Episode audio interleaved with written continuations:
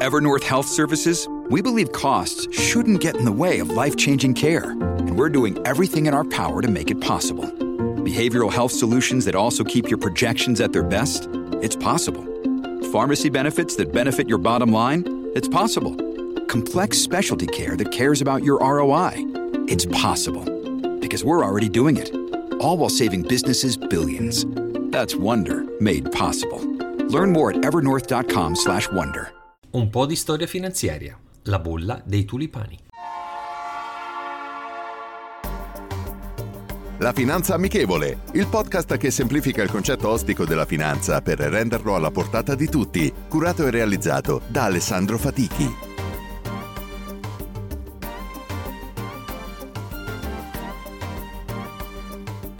Benvenuti ad un nuovo episodio della Finanza Amichevole.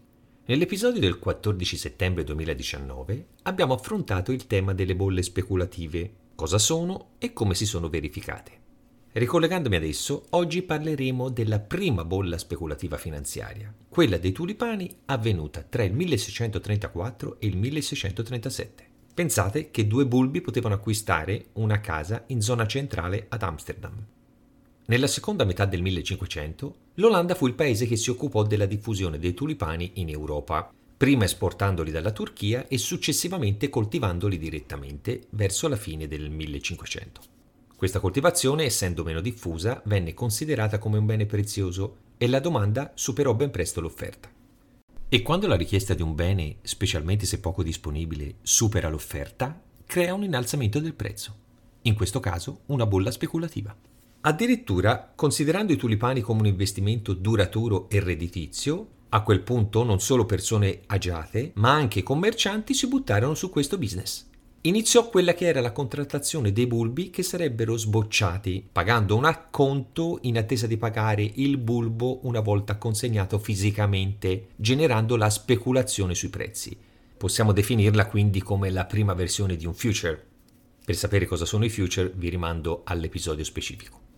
Quindi si scommetteva sul rialzo futuro del prezzo del bulbo e questo scatenò la corsa ad accaparrarsi il diritto sui bulbi stessi, per poi rivenderli a prezzi sensibilmente più alti nel commercio al dettaglio.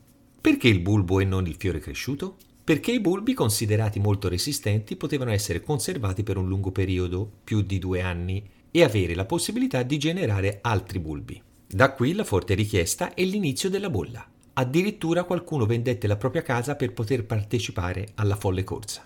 Nel periodo tra il 1620 e il 1635 il prezzo crebbe in maniera costante. Per avere un'idea, nel 1623 un bulbo costava all'incirca 1000 fiorini olandesi. Il reddito medio anno della popolazione era di 150 fiorini. In cambio dei bulbi venivano scambiati terreni, case e anche bestiame. Riprendendo notizie dell'epoca, nel 1637 un fiore del tulipano aveva raggiunto un valore di 3.000 fiorini e poteva essere scambiato con l'equivalente di 8 maiali, 4 buoi, 12 pecore, 24 tonnellate di grano, 48 tonnellate di segale e anche due botti di vino e altre merci.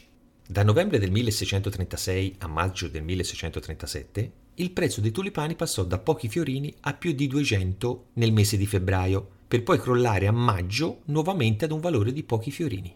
Il 5 febbraio del 1637 è considerato il momento in cui la bolla è definitivamente scoppiata, quando all'asta di Alkmaar centinaia di lotti di bulbo furono venduti a un controvalore di 90.000 fiorini, cioè 5 milioni di euro. Questo provocò subito dopo il cosiddetto panic selling, cioè le vendite da panico, in quanto l'asta della settimana successiva a Harlem risultò deserta e i prezzi crollarono definitivamente obbligando a chi aveva acquistato i contratti a pagare cifre elevatissime in quanto erano vincolati, il momento che decretò la fine della contrattazione dei tulipani, mettendo sul lastrico moltissime persone che avevano scommesso su quella che è da considerarsi, come detto, la prima vera bolla speculativa e il primo crack finanziario di massa, generato dall'irrazionalità della massa stessa alla ricerca del facile guadagno senza nessuna base solida. La prima di una lunga serie. La citazione di oggi è la seguente. C'è una vecchia barzelletta che dice che il mercato azionario ha previsto sette delle ultime due recessioni. I mercati si sbagliano spesso. George Soros. Rendiamo la finanza amichevole. Vi aspetto.